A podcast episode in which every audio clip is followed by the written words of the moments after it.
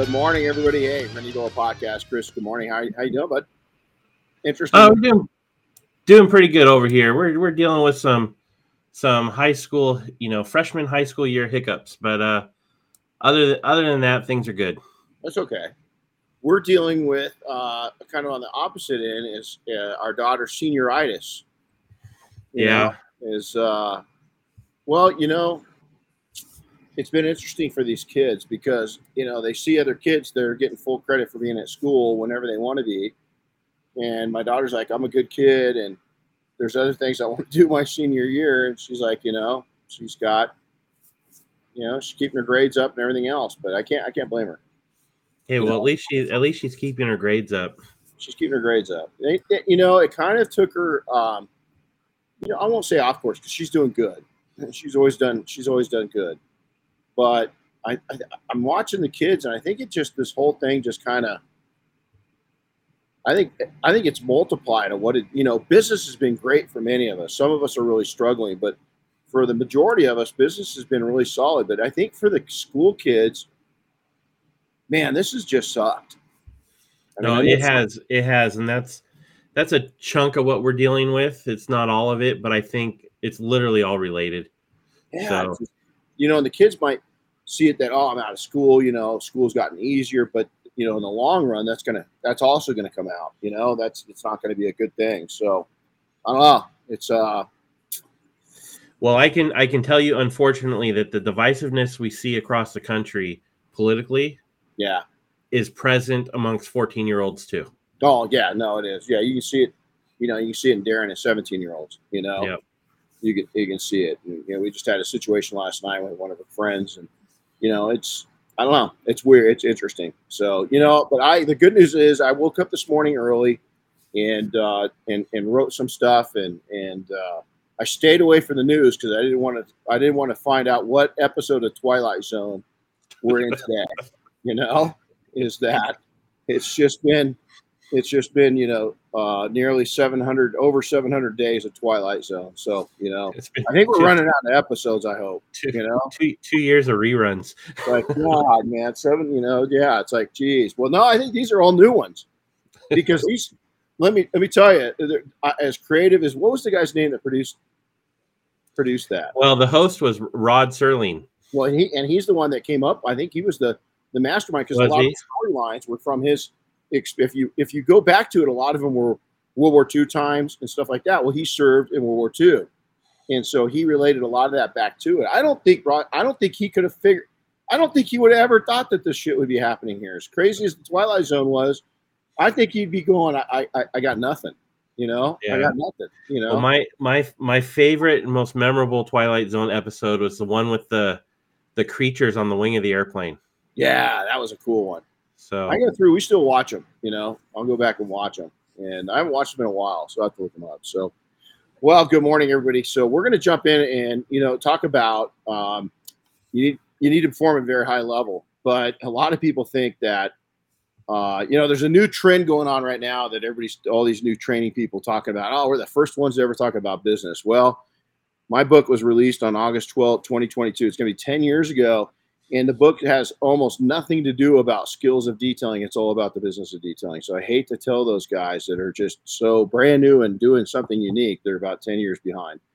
Um, and so, and if you don't believe me, you know, we've sold about 100,000 copies. We're pretty blessed, but we're going to go back over because the baseline, even though this book um, is, is, you know, 10 years ago right now, oh man, we're, oh man, it was a rough time 10 years ago. Finishing that book up, that was, that was, it was a rough few months, but we, um, you know, the principles of it remain the same. The, the principles don't change. That's some of my favorite business books. Well, I mean, you look at the Art of War. I mean, that, that thing. I've I've read that book. I don't know, maybe maybe maybe maybe two dozen times. Now I've got a condensed version that our oldest daughter gave me that that is just kind of the highlights, the best parts of the book. So I read that now, you know, more often. But it's really cool to come back on it. notes. Yeah, it's it, exactly it. And then you know, it's that, that that book's you know, the art of that's thousands of years old. So it's pretty cool. So um, you know, I really based off of this, and you got to remember when I wrote that book, you know, I was knee deep into into um, the trenches, like many of you are, you know, running active shops and so forth. And it was a thing that we learned from not just starting up detailing companies, but starting up many different companies in many different industries and having success at it. So, um, name of the book is How to Start a uh, Home Based Car Detailing Business. I didn't get to name it. Uh, I didn't like that name. I still hate that name, is. but I had a publisher that insisted on it, so we did it. Well, I um, keep a I keep a copy at my desk. I refer to it pretty much weekly, and uh, it's still got all my notes and highlights and stuff from when I first read it back in I don't know 2013, 2014, right around there. Wow. So that's uh I've still got I've got a couple copies. I, I usually sometimes I carry one with me, and it's just because again it's it's um it, it's kind of a baseline. I spoke from my heart. Now a lot of people ask me, you know, where's book number two? We actually have a book deal. It's done, but COVID just screwed everything up, and so I've got to get re-engaged back into that and try to get it. Uh, try to get it done. I've actually got an offer for two, um, and I think I'm going to go back. One's already accepted, but I'm going to try to put the other one in front of that one, and it, just because it's related with 10 years, with this one coming out, I could I could write that one, and it kind of is an update to this one. And so uh, what we've learned, we've learned a lot since then because when that book released, we were uh, seven years into training. Now we're um, 17 years in, into training. You know, yeah. so it's we've we've been able to take and help a lot of people launch businesses and do well, and uh, we'd like to update that. So let's talk about this. Is is what what you need to how you need to perform. First off, successful detailers must master both business and physical skills. Now, I'm going to keep going back and forth on, on where I relate to this. Is my first detailing business. Uh, when I look back at it, I was able to sell it and and and make money on it. And was it a success? No, I was lucky in a lot of terms.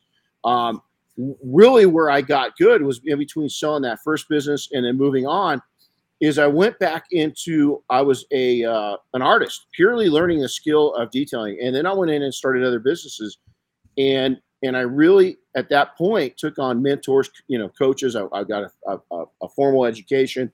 Uh, started taking entrepreneurial classes uh, you know business finance classes all these other things and actually started becoming a real uh, entrepreneur and and that first time I was a kid, I was lovable. Um, I was likable. I worked hard. Everybody everybody respects a, a, kid that's 14 years old to 19 years old going out and hustling and making things happen. And that's what I did, and people appreciated it. And I built a business off that. I had no idea how to build, build a business. I did know how to build relationships. I did know how to detail. I would say okay at that point, not really, not even good. You know, Probably yeah. by those standards back then, I was probably good. You know, I, I wasn't. I was not not not even uh, an honorable mention in the best. You know, um, I was a kid, and and really, um, I wasn't even playing office. I didn't know what entrepreneur meant back then. You know, that matter of fact, that wasn't a, a word that we threw around. You know, way back then, but it's become it's become more evident. I'm not sure entrepreneur. I think it's sometimes I don't like to use that word because it's overused. Because anybody can title that at it, and anybody listen. Anybody can take a business license out and call themselves an entrepreneur, you know. Um, but are you successful? Are you happy? Are you balanced? Are you bringing money in? Are you changing lives? All these different things. So I went back to the baseline and became a technician through passion. Is I, I went from there um, and went into the window tinting industry. Um, again, uh, kind of skipped over the artist side of it. And I built off of my ability to build relationships. Then I went to school, got really, really good at window tinting, um, much better than I was as a detailer. And because I saw the value of formal education and going to classes and becoming that good and the level I was working at and the level of, of jobs that we're getting, I had to be that good. That comes right down to that you ma- must master both the technical skills, but more importantly, the business skills. Your detailing skills must be at a very high level. You know, you can fake it till you make it. That was a, a it's still I see that around not as much as I used to. In our industry, up until probably 10 years ago, there's a lot of people doing that. There's still people doing it. If they've got really good personal skills and so forth, they're gonna they're gonna probably be able to pull it off, but the numbers are really low. But the, the problem is, is you've got so much competition out there that's really good that mm-hmm. really know what they're doing. uh, these days that are really real, well-rounded. It's not only, we, matter of fact, we've got a lot more executives coming into the detail industry that already have a business education and they know how to start and run a business. They're just learning the skills. And so, you know, to get good at something, you know, electrician, you know, they're going to go through a four-year apprenticeship program because before they become a journeyman, and even then, they're going to be a new journeyman for a while. So it, it's going to take you know six eight years to really get it to where it's a mastered level. Detailing's um, I don't think it's really any different to be that well rounded in all aspects of detailing. It's going to take you a long time to do it, especially tying in the profits to it. Detailing at a high level means more than than one would think, a lot more than one would think. And we're going to go into this, and I want you to stick with me on this. Performing at the high level means that it's it's that you're responsible, that you're doing responsible things within your work, it's just like a doctor or a, or a paramedic or an EMT. Is there's many times that we went out to uh, rescue somebody and they were in dire straits. They were really, I mean, I, I could tell you stories, not an appropriate time, of some people that put themselves in some really bad positions, and we had to get them out of it. And we couldn't go in there and break them apart to get them out of a, uh, even though there's a couple times we did, I can think of but we couldn't we couldn't take in uh, you know cut a limb off uh, to get them unstuck from a rock.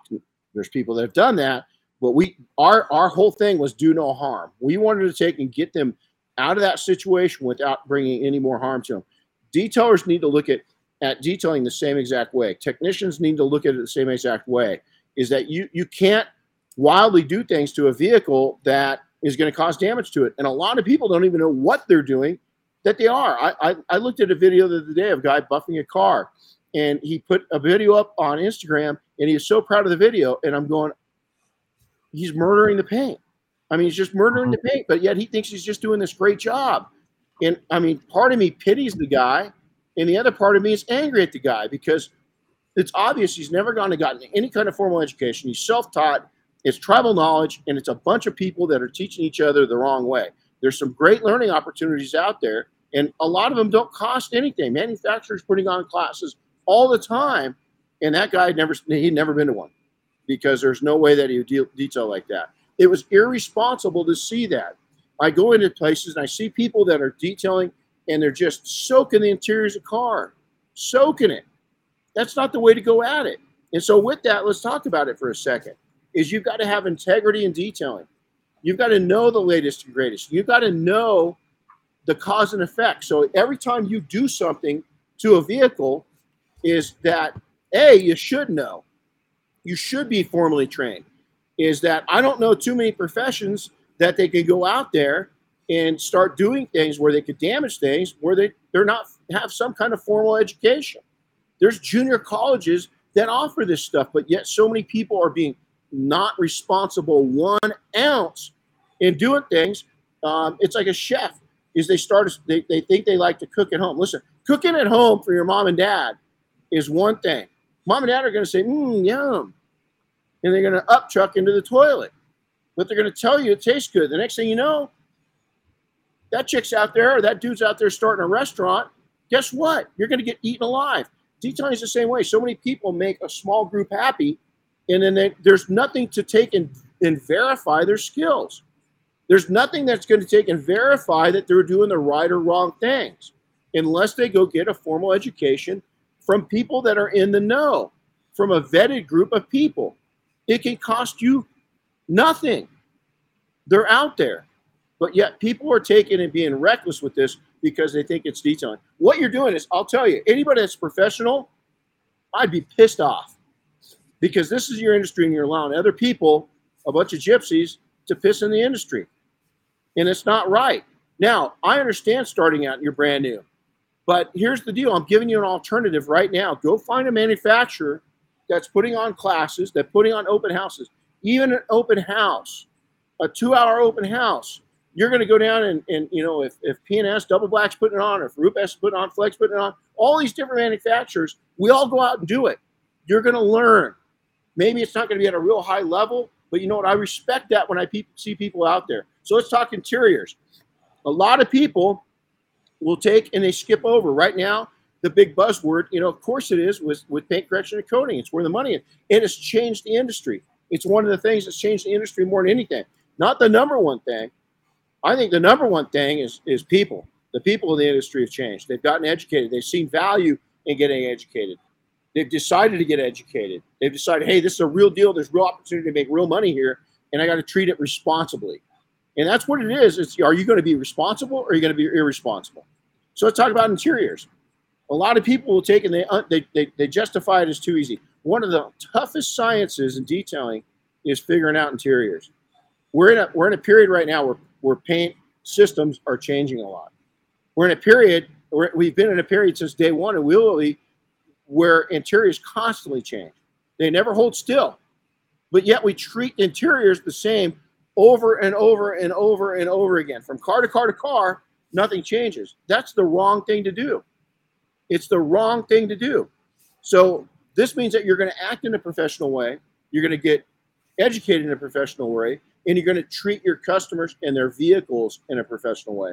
You must be dedicated to that integrity and that do no harm. Don't take it. Our job is to make a car to its maximum potential, to bring it up as much as we can without damaging it, especially on factory finishes, whether it's interior or exterior. It's a whole different game on factory than it is aftermarket. You get a great paint job on a on a custom car, we can do a whole lot more to that that paint, a whole lot more. On a factory paint job, some of these, you know, we, we we're just working. We do we work on all Porsches in the training, and some of those measurements were really low, right out of the factory. And and Porsche is kind of on the thick side right now compared to other brands. We had that Chris. What was the brand? We, we got a Bronco in. One of our guys got a Bronco in. What was the measurement on that Bronco? Oh my goodness, it was two two point seven in mils. I mean, yeah, brand new on the hood.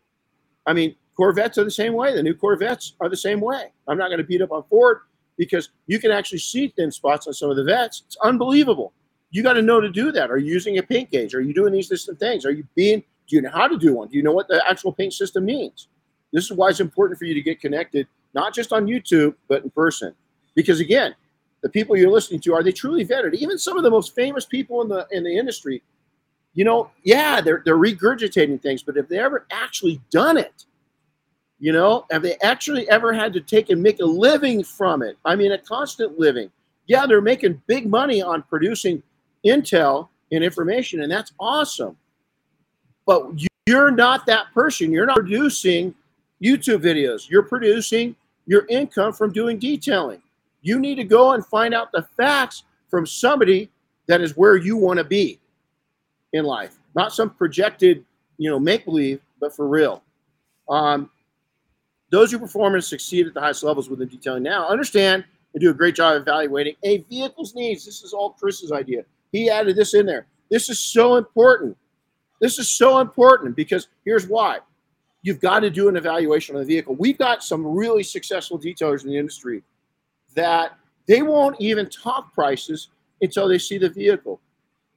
And you know, we've right. got something, you know, okay, so not everybody's going to tell you're, you're mobile. You can't go out to every location. And I would not suggest that either, unless people are willing to pay for it, you know, and then give them a credit back. Say, well, you know, I got to come out. If you want me to come out, it's an X amount, you know, figure out your hourly wage, char- charge them the hourly wage for the time out there, and then give them that in credit in the event that they buy the, the detail. You know, that could be a way. But the other way is use technology. Is we've all got these phones that will do FaceTime and and and, and you can go over you can go over uh, with with with Facebook video. You can all do these all different things and take a look, not live but live. Zoom's become a reality for business. Why aren't we using technology with our phones at evaluating vehicles remotely? It's totally possible and doable. Is it going to be as good as seeing it in person? No, but it's a close second. It's not too shabby. You can get things done. So you've got to take and, and look at those needs, and then you got to be honest with yourself. And here's the other a, a big hint: when I was when, when when when I've been evaluating cars, when I was active in the shops, I never gave a hard number. I learned the hard way because once you get the the dirt off that vehicle, or once you start digging into it a little bit, guess what? You're going to find other things that might need to be done. So I always gave a range. I love giving ranges is is you know, hey, on the exterior car, you're looking at eight eight hundred thousand dollars. Wow, can I narrow it down a little bit? Once I get it prepped, get get on it, get it washed real well, get my hands on it, get it into the shop, get it into your garage with lights on it, I'll be able to take and give you that hard number. Until then, I can't.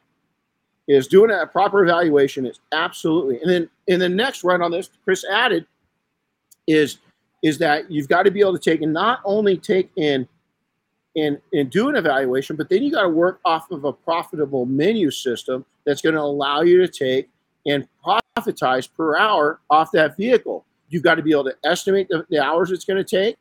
Yep. You've got to take and be able to take and work off that menu. Here's the other thing I always tell people don't draw from the hip. Don't be a quick draw off your menu. Have either a printed copy of it or have, have it on your phone.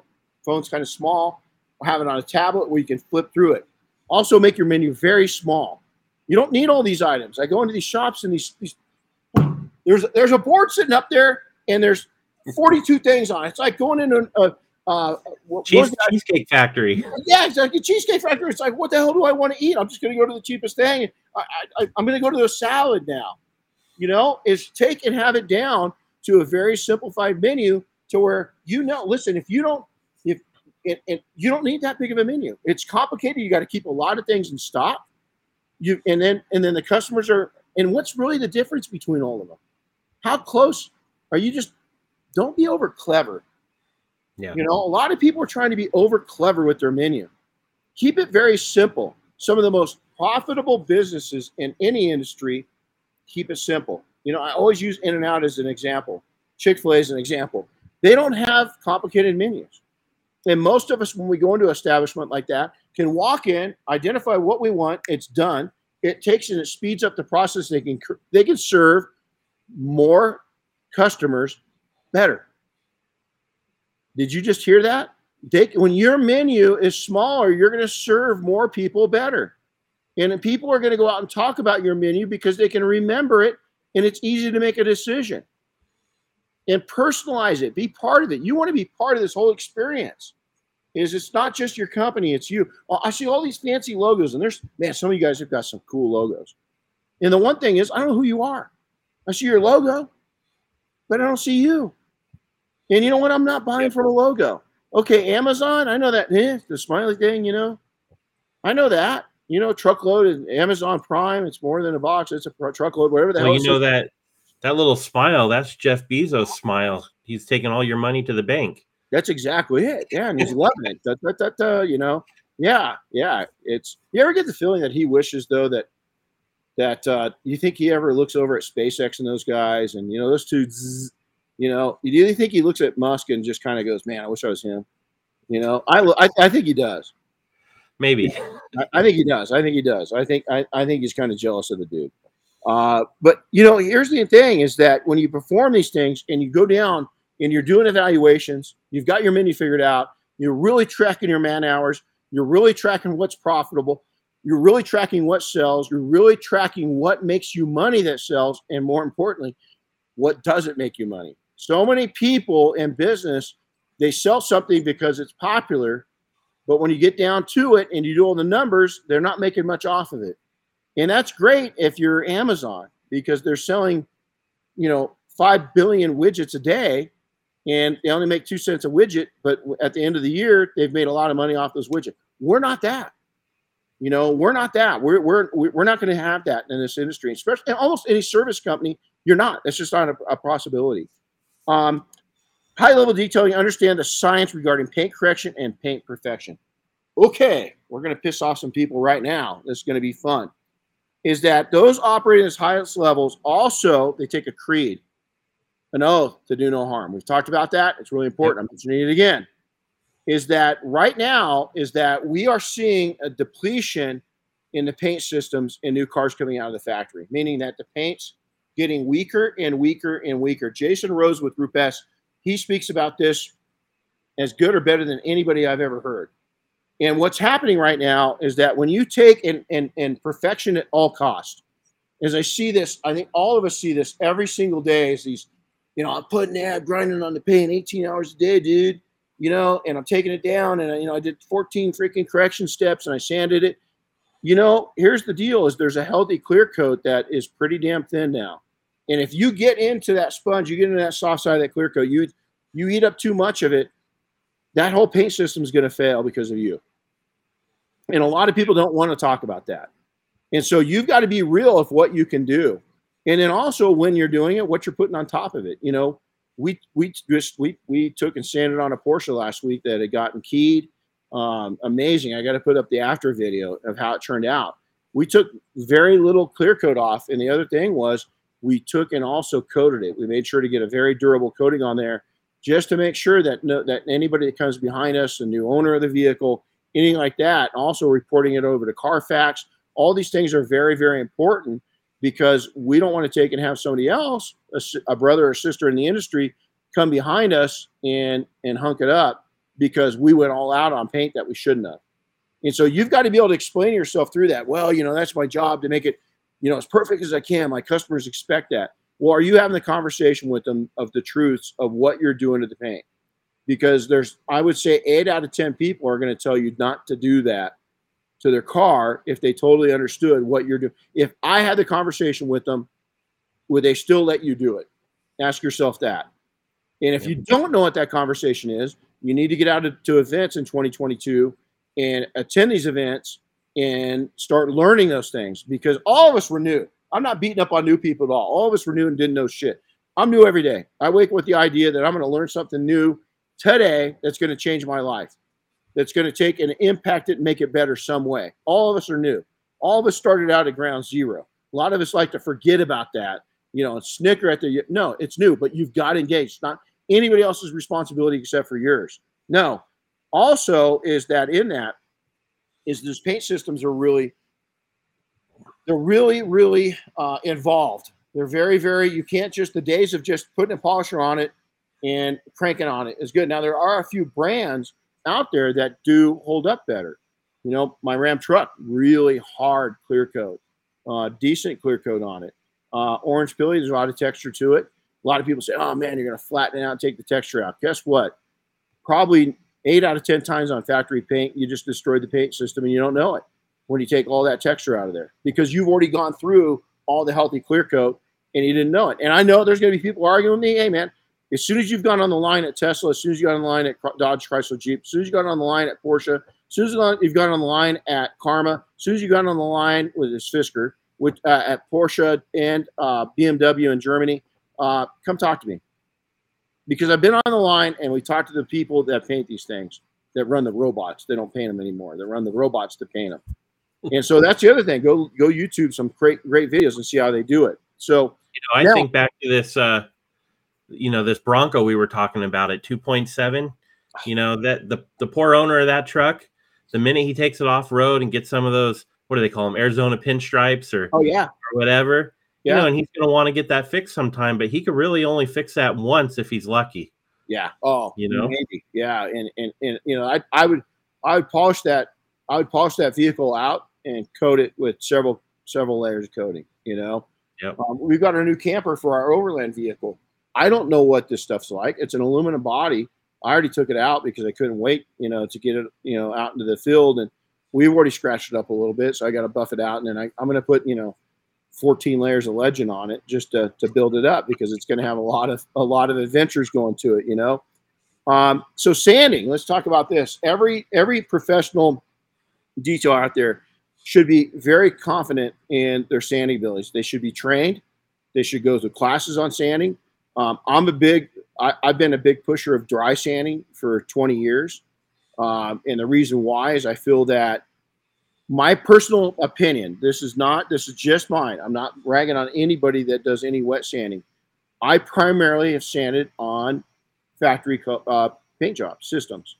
So with that, I think that the dry sanding is a lot gentler. I call it a scalpel versus a hatchet.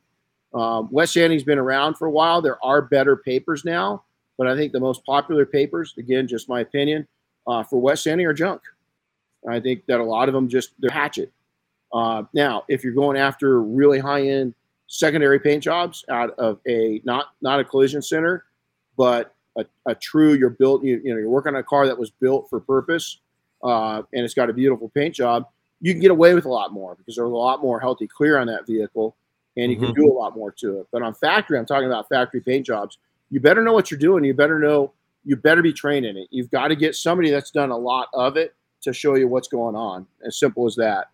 Um, the most challenging aspect is in, and detailing is a lot of people want to go, you know, down through the steps, right? When we were in Germany, uh, they showed Diane and I. This was this was a long time ago. The the Europeans, at least those that we worked with, they had a an absolute meticulous checkoff sheet, especially for interiors. But the whole vehicle. But what we were most what we were most blown away at was their ability to take and go right through the numbers. You know, one, two, three, four, A, B, C, D. They didn't skip over anything. Everything was checked on every car, but they had a checkoff list for stage one, two, and three. It was a different checkoff list. Then it was a checkoff list for stage one, two, three on the outside. It was a checkoff list for coating, what to look for. And they just didn't assume that they got it. They went up, got the clipboard, or they got the, the, the software, and they went down the list. And as they inspected the vehicle, they checked it off. What that does is it kind of skips over human error to where we accidentally miss something. So at high levels is that you can't be you can't be skipping over things. Uh, sometimes people say, "Oh, I'll just you know camouflage detail." Um, that's great on, on, on entry level details, but when you get into the higher stuff, you skip something. You skip something in the middle. I guarantee you, at the end, it's going to show up, especially in paint correction, especially in interiors. I can go through an interior. My wife Diane can go through an interior and inspect it, and in five minutes, she'll tear that thing to pieces if if if somebody's if somebody's camouflage detailed it, meaning they've just skipped over and they're trying to hide it. The same with the exterior. Is it's the little things. You want to get into competition and look at a competition level, uh, which a lot of people like to talk about. You know, the best, the best, the best. Really, you really want to go there because if you're going to go there, uh, we've got some great judges that will rip you apart if you're skipping over things. But here's the problem: a lot of people aren't skipping over things. They're doing a great job but they're not tracking their man hours and they're losing their butt. Their profitability is in the tank because they're over analyzing everything they do and they're in a market that the customers just aren't that picky. They might think they are, but I'll tell you, we've got a really good friend of ours that we've we've we've taken and corrected his cars in training many times. Anybody that comes to our training knows we do a one, two, and three. And out in the sun, a trained eye will be able to see the difference between stage one, two, and three. This guy's a serious car guy and and he gets so aggravated with me because he's never been able to really tell the difference. He'll pick an area okay this is better than that area. Nope that one's got more you know so we'll go through and we've trained him over time of what he's looking at and it really bothers him. But if you if you skip over things we're going to see it. Now going from that interior challenges the big thing i've heard and it's grown in this last year is i've heard this more and more is that oh i'm a coating expert I sent all of my interiors to somebody else. Uh, WTF?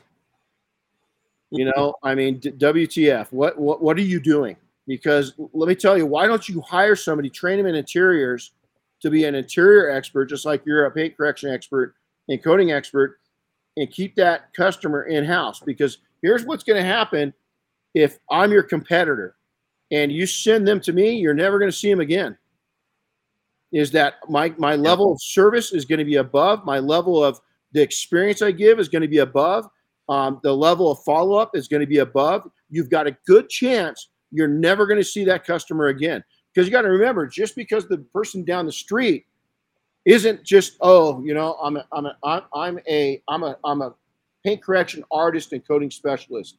Just because they're not throwing that out there doesn't mean they're not doing it it could be as good as you or even better, and they're just not touting it the same way you are. Now, I'm not doubt. Hey, if you if you're that good and you've got a following, and the cockiness is is is selling jobs for you, great, more at it. But I'm just telling you right now, if you send if you send me an interior because we're known for our interiors, all our shops did a great job. We're known for everything we did. If you send somebody to me, you're not going to get them back. And so you got to be really careful with that because everybody's going to have a time where their car, the interior gets dirty. They're not always going to do it themselves. And if they have a problem in the interior and you're sending them away and you send it to the wrong professional, that professional is going to take advantage of that moment. They're going to seize a new client. You're going to lose. You're going to lose a client. Boy, and that to me is just that is reckless. You cannot do that and, kind of stuff. And not only that, but the client is always going to want simplicity, right? They're oh, going to want that one-stop shop. They don't want to go multiple places if they don't have to. No, not yeah. not not these days. No. Well, yeah. I mean, look at you know, I, I, almost feel like right now I've, I've got to have a talk with Diane because I, I feel like uh, I think I've got an Amazon. I, I think she didn't tell me, and she's she's building an Amazon warehouse. You know, here in Big Bear. I mean, the amount of cardboard we've gotten rid of in the last month that just all from Amazon. It's like, what, what wow, you know. But you know, you got to be careful with that because people. Amazon has made one thing very simple, and and, and that's shopping yep. and getting the things we need. With that, it has. It's made it the shops that are doing a you know a spa. We had the spa idea. We we started a spa, and it's changed a lot. But back in 2002, we went to that with multiple services out of our shops to where people didn't have to leave. We even had one of our locations that we did oil changes out of because we are doing a lot of vehicles that these people were, you know, time was everything, and uh, we are doing we were doing oil changes out of it, you know. Um, and I was like, I don't want to do that, and we started doing it, and we, we made we made a lot of money off of it. You know, we did really well with it, and then people it was really cool because here's why: is that you know most people will have at least three or four oil changes a a um, my phone's ringing. Uh, we'll have three or four oil changes a year, right? Yep. Well, every time they came back in, we were getting them on the detail side. So it almost became that the the oil change was the hook, you know, because it was constantly bringing them back in. Um, now it's a different world because dealerships have lost a lot of service, so they're really competing for that oil change business. They're pre-selling services. They're doing all kinds of stuff. So I just use that as an example of something we did. Um, let me also tell you this: is that um, successful detailers are when they start out, I can always tell one that's going to struggle a little bit for a few years because they're all about being a technician and it's an 80-20 split. They're 80% technician, 20% business.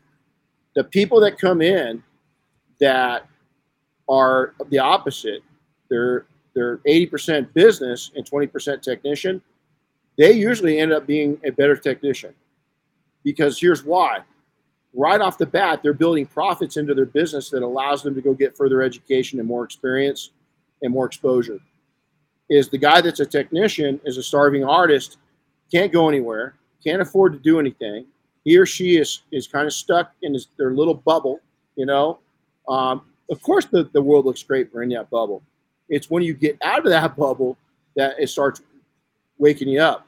So it's funny because the people that come to us that are more business minded ended up, end up being many times the better technician. And um, it's been really cool to see that. I didn't know if I'd see that in my career in the industry. I didn't know if that would actually take shape or not. And it's fully taken shape now. So, you know, we've got, you know, accountants, CPAs, lawyers, all these different people that are pretty savvy people that are now getting into service businesses and they're killing it. And the reason why is they already understand the importance of education. Uh, they're putting on an experience, so the showmanship's really good. Uh, and then they're they're they're gaining information and intelligence uh, by gaining uh, access to people and training uh, and events. And it's just it's filling their guns more and load them up heavy, and they're coming out in a couple years. The guy that's just an unbelievable technician really hasn't moved anywhere because they're so slotted into one spot into their bubble. And yet this other person has opened up their whole world, and now all of a sudden they've actually moved ahead. They're ahead already in business, and now they're ahead as a technician um, because they've seen the world, so to say. So the world traveled where all of a sudden this one person's just got a very small tribe, and that tribe is the only one that feeds him or her, and that tribe's starving. And it's all too relative, not just in detailing, but in most service industries. But a lot of technicians in any industry get into that whole, you know, Helen Keller situation where I'm blind to death, and they just they won't they won't they, they can't get out of it a lot of times by the time they realize what they've done, it's too late and they'll lose their they'll, they'll lose their business, and it creates a real stressful situation. So, my challenge to you, right before this, we're going to give you some takeaways. Special thanks to P&S. Uh, we appreciate them. Double Black team of always backing us up. Uh, we're going to be down at Mobile Tech uh, here this next week. For those that are joining us, can't wait to see you. Uh, I've got a lot of booth appearances uh, that we're going to be at. So we'll be putting up some slides of where to come find me at. Naturally, I'll be at the P&S booth. And then after hours, the show is amazing. This is the show that I really think, for those that don't know, there was about six or eight of us that came together way back 2005, 2006. And I think that the foundation for an industry shift started at this show, way back then, and it's the after hours of this show is incredible. It's incredible time to meet people, get to know people, uh, learn, share, and it's also a great time to watch the absolute psycho crazy PDR guys. Uh, they, they they make us detailers look mild. Those PDR, they know how to party and uh, they have a good time. So we have a we have a great time of socializing.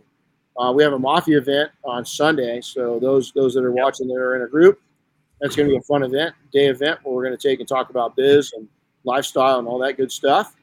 And a big uh, uh, regarding that, a big shout out to the to the team at Auto Geek for uh, for sponsoring that for us. They're Just making it happen. Want everybody to know that they're supporting our group and helping to make that happen because uh, you know meeting space and food for a group of 50 guys isn't cheap. yeah, no, it is, especially our, our people. They they they eat well. So uh, AutoGeek, thanks a lot. You know, I've been shopping. I've been I've been a supporter. Uh, I've been a fan of Auto Geek for 20 years, uh, over 20 years. Uh, right to their, I remember I remember when their first ad started pop, popping up, and I was like, "What's an Auto Geek? You know, when the internet was brand new and they were just launching, you know, all their online efforts. And I quickly learned, and you know, pretty soon the orders were coming in. You know, pretty soon. I mean, for a while there, um, they were a single source for us. There, there was no better source in the industry. Still, I mean, they're just they're they're a stand-up company. So this is an example of it. And then we got two open garages. We're going to be down at uh, Miami Lux, down in, in the Miami area, and then we're going to be back up in at Firehouse up in Jacksonville on Tuesday. So Monday we'll be in Miami, and then Tuesday we'll be up in Jacksonville, and then Wednesday, a week after we get there, we'll be home. So uh, we're really happy that. Okay, one good takeaway is stop being a technician. In 2022, I want you guys. You still, you've got to be, you've got to be a great technician. You have to be. I'm not saying you don't. You have to be. You know what you're doing. But what I want you to do is shift over and for this year, concentrate on being 60 to 80 percent an entrepreneur, 60 to 80 percent a business owner, 60 to 80 percent a salesperson, 60 to 80 percent a marketing person. See what happens to your company if you commit to that. You're going to be blown away a year from now of how much change has come to your company because it's going to give you more income to go and become a better technician next year. And so, not saying not to be a technician, not saying the technicians, but I'm telling you what right now is that you've got to be an entrepreneur before you're anything. Because if you're not, is it's going to cost you dearly and it could cost you everything. You got to remember right now the failure rate on businesses by five years, most of us are gone. By 10 years, about 70, 75% of us are gone. I think that number is a little stronger right now um, because there's so many strong people out there, and the weak are falling to the wayside. Don't be a weak. And the reason why they're they're they're, they're suffering usually isn't because they're a bad technician. It's usually because they're a bad business person. So become a great business person. So hey, Chris, thanks for putting you put a lot of this together. This is a good one.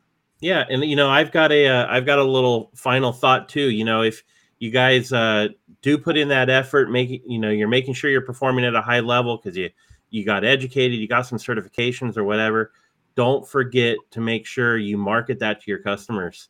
Um, make sure they know that you've done the things to perform at a high level. Make sure that they're seeing those really cool before and after pictures, that you're educating them on what makes you different, why you perform at a high level compared to the average detailer. Um, you know, don't just, you know, don't just keep those things hidden. Put them out there, make sure they know about them. God, that's so brilliant because you know a lot of people I hear this all the time with the IDA. Well, I really don't. You know, my customers don't ask for it. It's because you're not marketing it.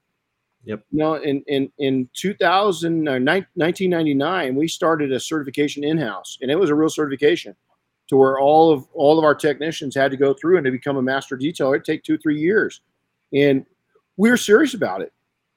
And we put through people through those trainings and continuing education in house. And then what we did is we we marketed that to our customers of how we trained and certified our our technicians. People love that shit. The reason why it's not important to them is because it's not important to you. But I'll tell you again, if you're marketing against a person that's putting that out there in your market and you're not, uh, I can tell you this: you're not going to be. If you are number one, you're not going to be number one for long, because that that person's a smart marketing person, an expert. They're going to come in, and the people that that aren't too sure about what you're doing uh, they're going to gravitate towards a, a vetted source versus an unvetted source. So, and you can go in. All of us have eaten at a restaurant. You can tell a, a non-trained chef in a heartbeat. You know, it uh, frozen foods and gummy seafood and all this different things. It's you know tastes like plastic and and you you can see it in a heartbeat. Guess what? Once they see the difference between you, a non a, a non formally trained person, and I'm not saying I got all my street smarts. Where did I get mine? I still go to continuing education. Chris and I are constantly. Uh, I've gone to RUPES training. I've gone to flex training. I've gone to interior trainings. I've gone. I've gone to water damage trainings. I've gone to spot removal trainings. We constantly go to trainings to get better because we don't know it all. Never will. Nor do you. And so go out there and get an education, market that education. That's great, great point, uh, Chris. So with that, I've got to get busy because we're going to be filming some videos here. Yeah, shortly. you got you got some uh, Justin Labato's on his way. Uh, Megan's on her way. Uh, Bob Phillips is on his way. You're going to have a, a full house there. Yeah, it's going to be fun. So we're we're pretty excited. So well, cool. Hey, everybody, go out there, uh, make it a successful day, and again, stand up at the challenge. Make 2022 uh, the year that you become the entrepreneur, the small business owner, not the technician. You're going to be real happy you did it. So take care, everybody. Chris, again, thanks for your input. We'll see you all later. God bless, man. We'll see you. Yep. See you guys next time.